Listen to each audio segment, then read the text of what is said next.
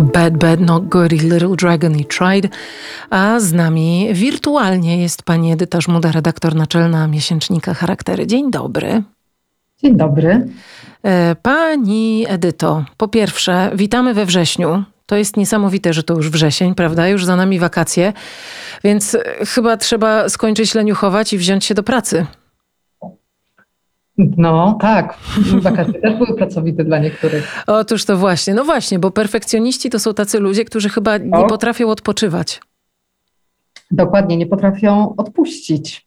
I tak naprawdę jakby mają nawigację tylko w jedną stronę. Zawsze jest okazja do tego, żeby coś poprawić. Zawsze może być lepiej i jeszcze lepiej.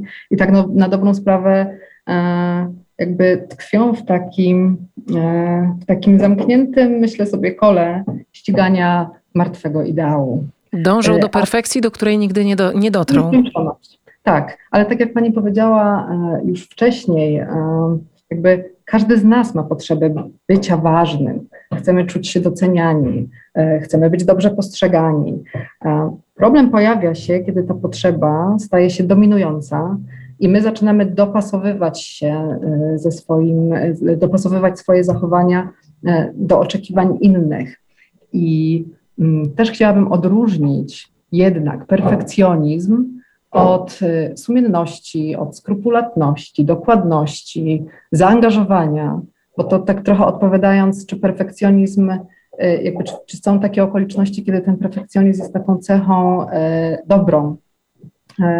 To ja jednak wolałabym w tym momencie powiedzieć, że warto być dokładnym, sumiennym, skrupulatnym, a z tym perfekcjonizmem to jednak bym uważała. No tak, przecież każdy z nas, jak idzie, dajmy na to do specjalisty, do lekarza, to oczekuje tego, że skrupulatnie zostaniemy zbadani, że ta diagnoza nie zostanie postawiona od tak, tylko że faktycznie, że po prostu na przykład lekarz jest taką osobą, która być może nie jest perfekcjonistą, ale jednak dba o pewne detale. Dokładnie. Ja też tak trochę metodą Hitchcocka na początku zrobię trzęsienie ziemi, bo chciałabym powiedzieć taką rzecz, że tak naprawdę za perfekcjonizmem, czy za tą potrzebą bycia perfekcjonistą, perfekcyjnym, stoi strach, stoi lęk przed odrzuceniem, przed tym, że być może nie jesteśmy warci miłości, być może nie jesteśmy wystarczająco dobrzy, a tym samym lęk przed samotnością. Ja myślę, chciałabym to wyraźnie powiedzieć, żebyśmy zdawali sobie sprawę z takiego czasami jakiegoś amoku, w jakim się znajdujemy, dążąc do tego, że ciągle coś poprawiamy, ciągle coś ulepszamy. Ja pamiętam, jak mnie zmroziło takie zdanie, które przeczytałam w Darach Niedoskonałości Brené Brown i ono mniej więcej brzmi, że żyjemy w kulturze wiecznego niedosytu, w takim terrorze działania, aktywności, w takim kontekście, że ciągle wszystkiego jest za mało, albo przeciwnie, jest za dużo, albo coś jest za bardzo. No i korygujemy, poprawiamy, ulepszamy. Instagram na przykład. Przeczytałam gdzieś ostatnio też jakiś taki raport, z którego wynika, że 90% polskich nastolatków, na świecie to jest 80%, 90% polskich nastolatków poprawia swoje zdjęcia na Instagramie. I nawet już 9-10-letnie dzieci też mają taką, ja nawet nie wiem jak to nazwać, świadomość czy potrzebę poprawiania, czyli gdzieś najwyraźniej to też zauważyły, że nie wiem, może mama, może ciocia, może koleżanka i tak dalej, starsza siostra poprawia, no to ja też. Ja nie wiem na ile to jest potrzeba, na ile to jest taki jakby wtłoczony imperatyw. Tak. Że każdy tak robi, no to... No właśnie, no to ja... więc ja też, no bo przecież będę wyglądać lepiej. Znaczy bardzo dużo. Ja pamiętam taką swoją rozmowę dla charakterów z panią doktor Józefowską, która jest psycholożką, seksuolożką, pracuje z dziećmi. Ja zadałam jej pytanie, jak to jest możliwe, z czego to się bierze, że małe dziewczynki się odchudzają na przykład. I ona właśnie zwróciła uwagę na to, że to wszystko jest przez obserwację, że czasami dorośli, nawet przez nieuwagę, nie wiem, niechcący, nieświadomie, dają sygnał swoim dzieciom, że coś trzeba skorygować i poprawić, bo na przykład, nie wiem, mama będzie mówiła do swojej córki, że nie wiem, jesteś ładną dziewczynką, albo nie wiem, że wszystko z tobą jest okej, że jakby słownie dawała jej takie sygnały, że ją docenia, będzie próbowała budować czy wspierać ją w budowaniu poczucia własnej wartości, ale za chwilę stanie w lustrze i będzie wciągała brzuch. I gdzieś tam rzuci jakiś komentarz pod tytułem, że nie wiem, no nie udaje mi się, albo komuś do telefonu powie, że no nie udaje mi się zrzucić, nie wiem, zbędnego kilograma, albo przytyłam na wakacjach. I już to dziecko tak naprawdę ma sygnał, że coś jest nie tak, że mama jednak ma potrzebę się korygować. W kontekście tego poprawiania się pod Instagram, poprawiania swoich zdjęć, no to trochę to jest tak jak z teorią autopercepcji Daryla Bema, czyli jeżeli ja poprawiam swoje zdjęcia albo jeżeli nie potrafię wyjść z domu bez makijażu czy nie wiem, wyprasowanej koszuli itd., to daję sobie sygnał o tym, jakby traktując siebie, jakim jestem człowiekiem, czyli jestem osobą do korekty, do poprawy. No jest taki nawet dowcip, że stworzył Pan Bóg kobietę, spojrzał na nią i stwierdził, oj, ty to się będziesz musiała malować. Z czegoś to się wzięło. Ja to w ogóle się zastanawiam, bo z jednej strony przecież sami mówimy, że no każdy może się pomylić. Albo że ojejku, no każdemu może się zdarzyć, że nie wiem, coś tam będzie musiał poprawić, albo że coś mu nie wyjdzie. I z jednej strony mamy taki, powiedziałabym, nie wiem, frazes, że to przyjmujemy, ale z drugiej strony gdzieś głęboko w nas jest zaszczepione właśnie takie myślenie, że jesteśmy niewystarczająco dobrzy. Że mogą się pomylić wszyscy, tak, ale nie ja. I ten syndrom oszusta, który też, nawet niedawno rozmawiałyśmy o tym z redaktorkami w Charakterach. Czy nie jest tak, że po prostu niemalże w każdym z nas jest ten taki aspekt, że no coś mi się udało fuksem. Nie, to był, jak my przyjmujemy komplementy albo właśnie pochwały. No udało mi się. Albo a wiesz, złowiłam okazję. Jakoś tak wyszło. Jakoś tak wyszło. No wiesz co, no tak wyszło faktycznie, no sama nie wiem.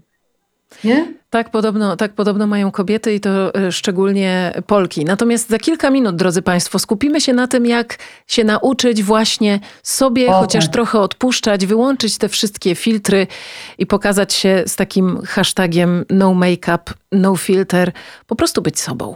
27,5 minuty po godzinie 13. Przypomnę Państwu, że jest z nami pani Edyta Żmuda, redaktor naczelna miesięcznika Charaktery. To taki magazyn psychologiczny. No bo właśnie, pani Edyto, teraz padnie to sakramentalne pytanie zaczynające się od słowa jak.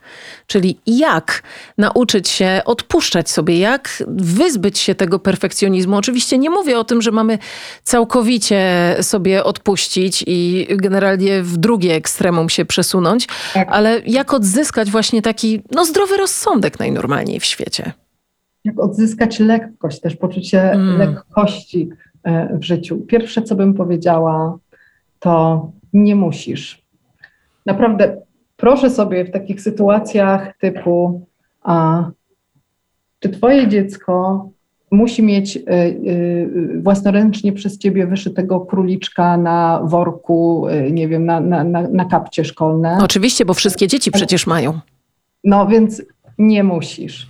Czy musisz mieć wyszorowane, nie wiem, okna z okazji, skończyły się wakacje, rozpoczyna się, nie wiem, nowa pora roku załóżmy. Nie musisz. Czy musisz mieć 12 potraw na stole wigilijnym i tak dalej. Jakby takie sytuacje, do których jesteśmy, no właśnie ja nie wiem, czasami tak przyzwyczajeni, czasami to robimy z rozpędu. To pierwsze co, naprawdę polecam powiedzieć sobie nie musisz. Możesz sobie poleżeć w wannie, jak masz na to ochotę, nie wiem, zaraz po pracy o godzinie 17, po prostu masz ochotę, pozwól sobie na to. Nie musisz przykład na kolację zamówić pizzę. Dokładnie. Więc to jest chyba takie ja w ogóle czasami jestem zadziwiona mocą prostych rozwiązań. Właśnie taką kategorią, że czegoś nie musisz po prostu zrobić. Ja sobie też myślę tak, zadajmy sobie takie pytanie, co by się stało, gdybym przestała czy przestał się bać? Gdybym nie bała się odrzucenia, gdybym nie bała się, nie zadawała sobie takich pytań, czy nie zadawał, czy jestem warta miłości, czy jestem okej taka, jaka jestem. Co by się stało, gdybym przestała się bać?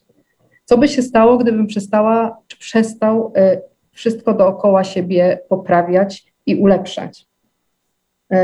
co by się stało, gdybym powiedziała, jak naprawdę się czuję, zamiast mówić, że no tak, miałam wspaniałe wakacje, cudowny, wymarzony urlop, dzieci były super grzeczne, pogoda była wspaniała, woda lazurowa i tak dalej, i tak dalej. Co by było, gdyby się powiedziało, że nie wiem, padał deszcz, albo że czasami jestem smutna, albo że czasami przeżywam, nie radzę sobie z jakimiś emocjami, że dzisiaj mam zły humor, że nie chce mi się gadać.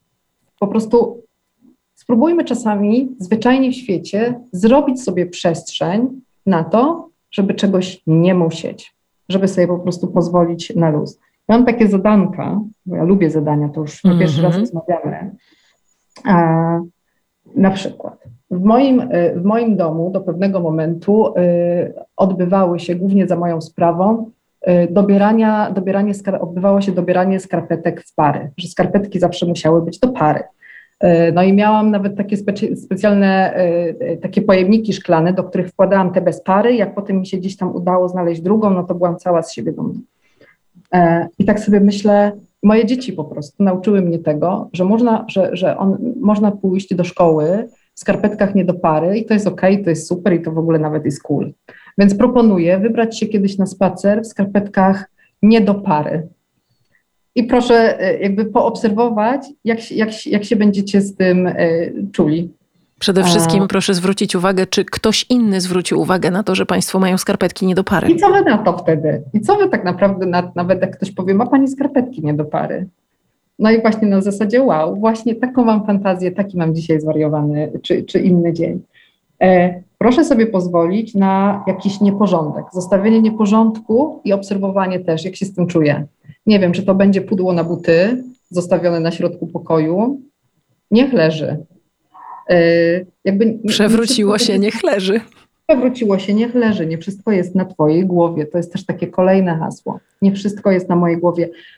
My często, a chyba częściej kobiety, wykonujemy taką harówę emocjonalną, bo myślimy za wszystkich. Czyli na przykład jak jesteśmy jakby w życiu domowym, no to niby dzielimy się obowiązkami, nie? Dzieci robią coś, partner coś tam, ale tak naprawdę kto koordynuje potem przestrzeganie czy wypełnianie tych obowiązków? Kto przypomina o tym, że dziecko ma wyrzucić śmieci, a ktoś rozwiesić pranie, a ktoś skoczyć po owoce do warzywniaka? Wykonujemy taką harówę emocjonalną nawet w ten sposób, że koordynujemy obowiązki domowe. Więc to też jest więc też proponuję takie ćwiczonko, żeby przestać koordynować, stworzyć harmonogram jakichś takich obowiązków domowych, usiąść razem przy stole, podzielić kartkę na ile tam części trzeba i wypisać, kto się czym zajmuje. Jeżeli ktoś przegapi rozwieszenie prania, trudno.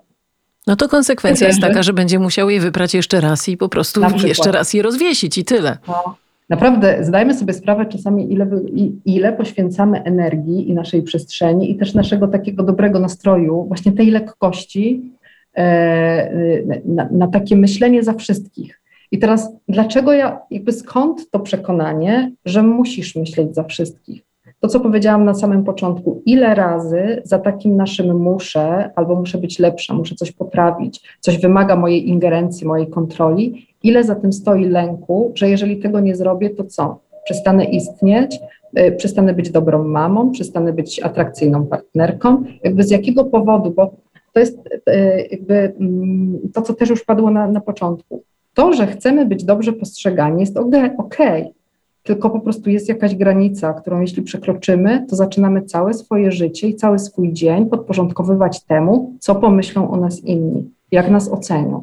No i potem na koniec dnia często widzę też w mediach społecznościowych pod postami, charakterów, takie pytania, jak sobie radzić ze zmęczeniem na koniec dnia? Co mam zrobić z tym, że po prostu na koniec dnia jestem już tak wyzbyta energii, że naprawdę nie mam siły nawet na to, żeby porozmawiać, z własnymi dziećmi, czy z własnym partnerem, czy po prostu pójść do kina. Oj tak, myślę sobie, że każda mama, która nas teraz słucha, szczególnie mama, chociaż oczywiście tatowie też, ale każda mama powinna zastanowić się nad swoim podejściem do sprawy, bo przecież patrzą na nas dzieci, więc jeśli nie chcemy fundować naszym córkom czy naszym synom, ale chyba przede wszystkim córkom, bo to córki bardziej patrzą na matki, chociaż oczywiście nie chcę uogólniać w tej chwili. Natomiast każda mama powinna zdać sobie sprawę, że jeśli nie chce, żeby jej dziecko tak samo się szarpało potem w życiu, no to chyba czas po prostu nauczyć się sobie odpuszczać. I to też nie jest na zasadzie, że musi nauczyć się sobie odpuszczać, bo właśnie o to chodzi, że nic nie muszę. Czyli dzisiejsze spotkanie, dzisiejsza rozmowa pod znakiem hashtagu nie musisz. Otóż to jest najlepsze podsumowanie. Pani Edyto Żmudo, nie musimy, ale usłyszymy się pewnie za miesiąc i bardzo się już na to spotkanie cieszę. Edyta Żmuda, redaktor naczelna miesięcznika Charaktery, była z nami. Do usłyszenia i dziękuję. Dziękuję pięknie.